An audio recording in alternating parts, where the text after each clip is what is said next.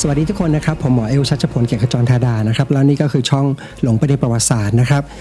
เราก็มาคุยกันต่อเลยนะครับ วันนี้ก็จะเป็น episode ที่5นะครับของซีรีส์เรื่องของการปฏิวัติฝรั่งเศส แล้วก็จะลากยาวไปจนถึงการขึ้นมาของจักรพรรดินโปเลียนนะครับ episode ที่แล้วนะครับเราจบเรื่องไว้ที่การบุกคุกบาสตีนะครับเราบอกว่าประชาชนเนี่ยลุกฮือขึ้นมานะครับแล้วก็ไปบุกคุกบาสตี ทีนี้จะเห็นว่า ตั้งแต่เปิดเรื่องมาเนี่ยมันก็มีความรุนแรงเนี่ยเริ่มก่อตัวขึ้นนะครับ และความรุนแรงเนี่ยมันจะค่อยๆ ลุกลามมากขึ้นนะครับ ขยายตัวขึ้นใน episode นี้ episode หน้าเราจะไปดูกันนะครับ มันมีเหตุปัจจัยหรือว่ามีเหตุการณ์อะไรนะครับ ที่ทำให้ความมันเกิดความขัดแย้งขึ้นในกลุ่มคนที่ปฏิวัตินะครับ แล้วก็นำไปสู่ความรุนแรงต่างๆ ถ้าชอบเนื้อหาความรู้ที่มีสาระแต่สนุกแบบนี้ แนะนำอ่านหนังสือ best seller ของหมอเอล หนังสือที่จะพาทุกคนลงไปในเรื่องเล่าที่มา ของวิทยาศาสตร์และประวัติศาสตร์ สามารถสั่งซื้อได้ที่ร้าน Official ของชัชพล book พิมพ์ค้นหาร้านค้า C H A T C H A P O L B O O K ได้ทั้งใน Shopee Lazada และ Line Shopping episode นี้เนี่ยเราจะโฟกัสไปที่ 2 เหตุการณ์สำคัญนะครับ มันจะเป็นเหตุการณ์ที่มีชื่อในภาษาอังกฤษว่า The Great Fear นะครับ เหตุการณ์แรก เหตุการณ์ที่2เนี่ยเป็นเรื่องของการออก กฤษฎีกานะครับที่เรียกว่า August Decree นะครับดีครีที่แปลว่ากฤษฎีกาก็คือกฤษฎีกาของเดือนสิงหาคม ทีนี้ก่อนจะเริ่มเรื่องผมอธิบายนิดนึงนะครับว่าในเรื่องราวของการปฏิวัติฝรั่งเศสมันมีเหตุการณ์มันเป็นเหตุการณ์ที่ซับซ้อนนะครับมีเรื่องราวเนี่ยเกิดขึ้นมากมายนะครับและกินเวลาเนี่ยหลายปีด้วยกัน มันเป็นเหตุการณ์ที่ยืดเยื้อค่อนข้างมาก และด้วยความที่มันเป็นเหตุการณ์ที่ซับซ้อนนะครับเวลาเราอ่านเนี่ยหลายครั้งเราจะรู้สึกสับสนกับเรื่องราวต่างๆนะครับ ส่วนตัวผมเองเนี่ยก็เคยสับสนนะครับ ทีนี้วิธีการหนึ่งที่ทำให้เห็นภาพได้ง่ายขึ้นเนี่ยก็คือเหมือนการ connect the dot นะครับ ก็คือมันจะมีเหตุการณ์สำคัญหลาย ๆ อย่าง เหมือนที่พูดชื่อไปเนี่ยนะครับ ก็คือเรื่องของ the great fear นะครับ เรื่องของ August decree นะครับ หรือว่าเรื่องของเหตุการณ์ที่พระเจ้าหลุยส์ถูกจับกลุมตัวนะครับ จากพระชงเวสาย้ายมาที่กรุงปารีสเนี่ยถ้าเราค่อยๆ ลากจากทีละเรื่องทีละเรื่องไปอย่างนี้เนี่ยมันจะทำให้เห็นภาพเนี่ยได้ง่ายขึ้นว่าให้แต่ละเหตุการณ์เนี่ยมันนำไปสู่ การเปลี่ยนแปลงหรือว่าเปลี่ยนทิศทางของการปฏิวัติยังไงบ้าง โอเค episode นี้นะครับเรามาเริ่มต้นกันเลยนะครับเริ่มจากวันที่ก่อนนะครับ ก็คือว่าการบุกคุกบาสตีเนี่ยเกิดขึ้นในวันที่ 14 กรกฎาคมถูกไหมครับแล้วก็กลายเป็นวันชาติของฝรั่งเศสไปเพราะว่าถือเป็นจุดเริ่มต้นของการปฏิวัติฝรั่งเศส ที่ทำให้ฝรั่งเศสเนี่ยเปลี่ยนการปกครองมาเป็นแบบในแบบปัจจุบันนะครับ ยกเลิกการปกครองแบบโบราณไป ทีนี้หลังจากเหตุการณ์นั้นเนี่ยมาอีกไม่กี่วันนะครับ ก็คือวันที่ 20 ประมาณ 22 กรกฎาคมนะครับ ก็ประมาณแค่ประมาณ 6 วันนะครับ6-7 วันเนี่ยมันก็มีเหตุการณ์อีกสำคัญอีกเหตุการณ์หนึ่งเกิดขึ้น เหตุการณ์นั้นเนี่ยปัจจุบันก็คือรู้จักในชื่อภาษาอังกฤษว่า the Great Fear นะครับเหตุการณ์นี้เนี่ยกินเวลาอยู่แค่ประมาณ 2 สัปดาห์นะครับ ก็คือว่ามันมีการลุกคือขึ้น จากตั้งแต่วันที่ 22 กรกฎาคมเนี่ยไปจนถึง 6 สิงหาคม แต่ช่วงเวลา 2 สัปดาห์นี้มันเปลี่ยนทิศทางของการปฏิวัติเนี่ยประมาณหนึ่ง The Great Fear เนี่ยคืออะไรนะครับ ก็คือที่ผ่านมาเนี่ยตอนที่เราคุยกันมาเนี่ยเหตุการณ์เนี่ยมันยังจำกัดอยู่แค่ในกรุงปารีสแต่อย่างที่บอกก็คือว่าหลังจากที่เกิดขึ้นเนี่ยแค่ประมาณสัปดาห์หนึ่งเนี่ยออ การลุกคือของคนหรือของประชาชนเนี่ยมันกระจายไปทั่วฝรั่งเศส โดยเฉพาะหัวเมืองใหญ่ ๆ หลายที่ ทีนี้คำถามก็คือว่าทำไมประชาชนที่อยู่นอกกรุงปารีสเนี่ยถึงลุกคือขึ้นมา คำตอบนะครับหรือปัจจัยสำคัญเนี่ยก็เหมือนกับที่เกิดในกรุงปารีสก็คือว่าคนเนี่ยอดอยากกันมานานนะครับ หิวโหยกันมานานจนกระทั่งรู้สึกโกรธแค้นนะครับ ทีนี้หลายคนเนี่ยก็เกิดความสงสัยว่ามันเกิดอะไรขึ้นนะครับทำไมอาหารมันถึงได้ขาดแคลนขนาดนี้ทำไมพวกขนมปังราคาถึงได้สูงขึ้นขนาดนี้ แต่ก็ไม่มีใครนะครับสามารถให้คำตอบกับชาวบ้านได้นะครับว่าเกิดอะไรขึ้นนะครับ และแน่นอนเมื่อคนไม่รู้คำตอบนะครับ มันก็เกิดความอึดอัดนะครับ เกิดความโกรธแค้นนะครับ แล้วมันก็ต้องหา ใครสักคนเนี่ยที่มาเหมือนเป็นคนรับผิดชอบนะครับ ต้องพยายามชี้นิ้วไปสักคน แน่นอนนะครับหิวด้วยแล้วก็ไม่มีใครตอบคาถามให้ได้เนี่ยสุดท้ายเนี่ยมันก็เลยนำไปสู่การเกิดพวก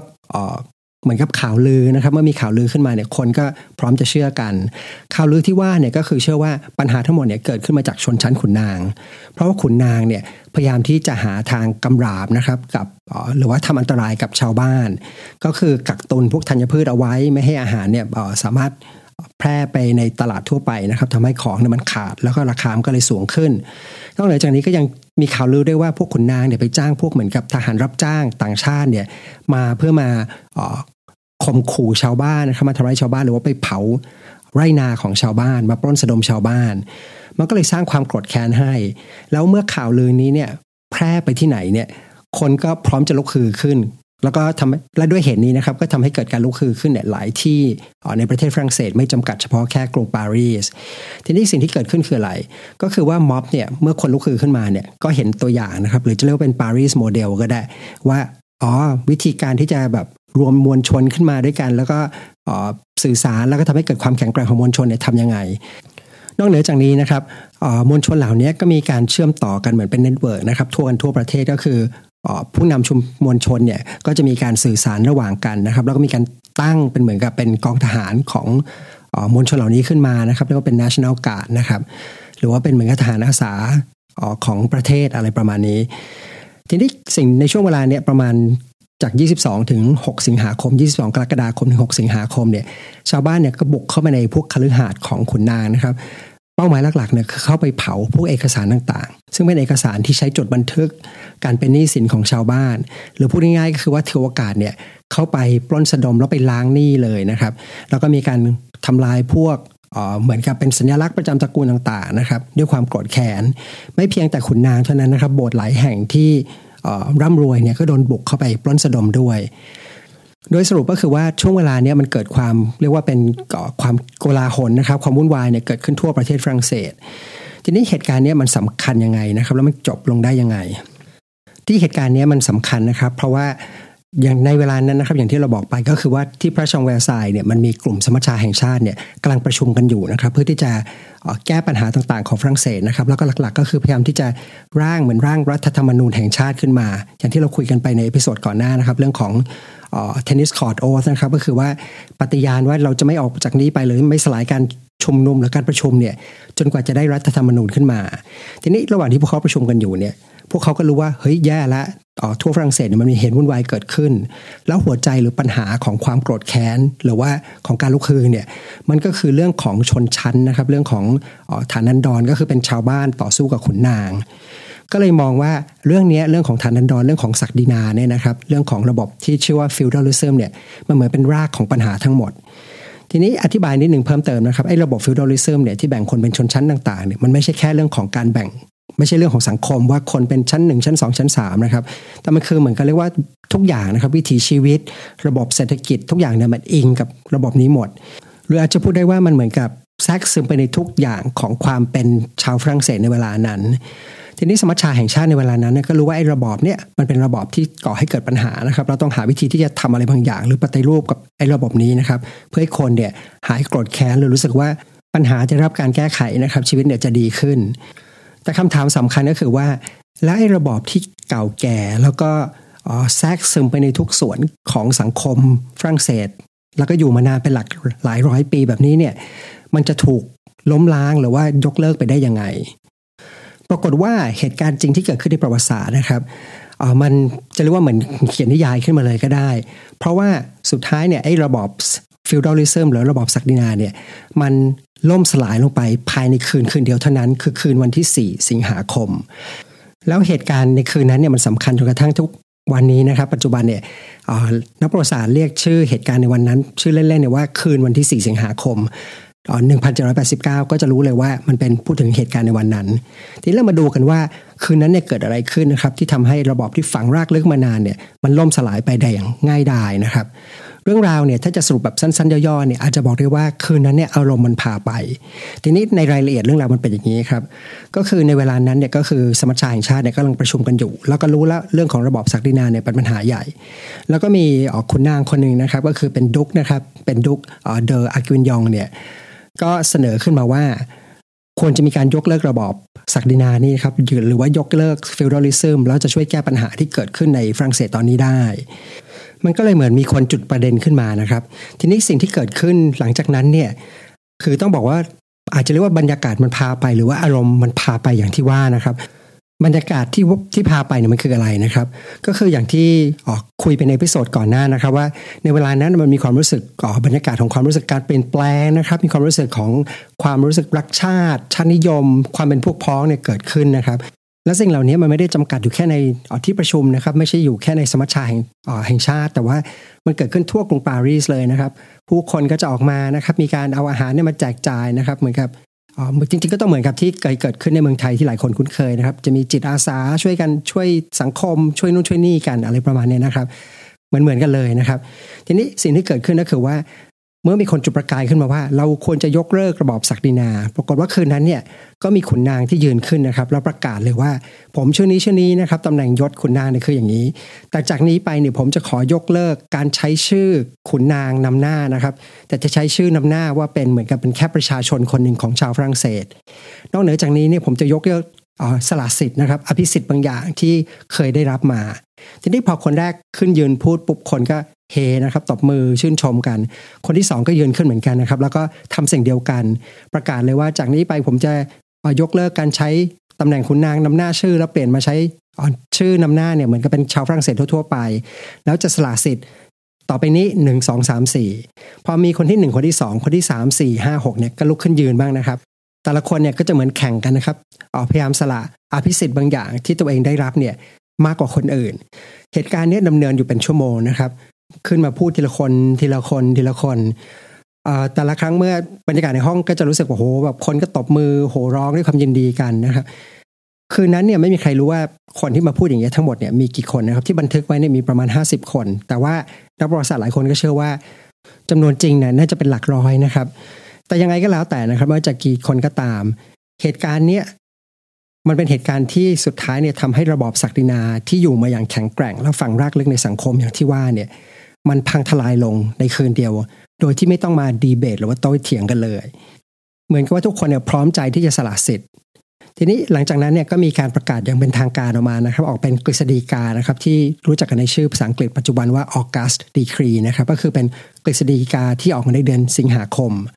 ใจความหลักๆเนี่ยก็จะเป็นเรื่องของการยกเลิกอภิสิทธิ์อย่างที่ว่าไปเนี่ยนะครับแล้วก็อภิสิทธิ์ของทั้งฐานันดรที่ 1 ที่2นะครับโดยเฉพาะเรื่องสำคัญคือเรื่องของภาษี ก็คือจากนี้ไปเนี่ยทุกฐานันดรเนี่ยต้องจ่ายภาษีให้กับรัฐหลังจากนั้นไม่ไม่กี่วันนะครับก็คืออวันที่ 26 สิงหาคมนะครับอีกไม่กี่วันถัดมาเนี่ยก็มีประกาศออกมาอีกฉบับหนึ่งนะครับ มีชื่อในภาษาอังกฤษว่าเป็น Declarations of the Rights of Man and of the Citizen นะครับ แปลเป็นไทยนะครับ declaration ก็คือประกาศนะครับ rights ที่ว่าเนี่ยก็คือสิทธินะครับของผู้ชายแล้วก็ของประชาชน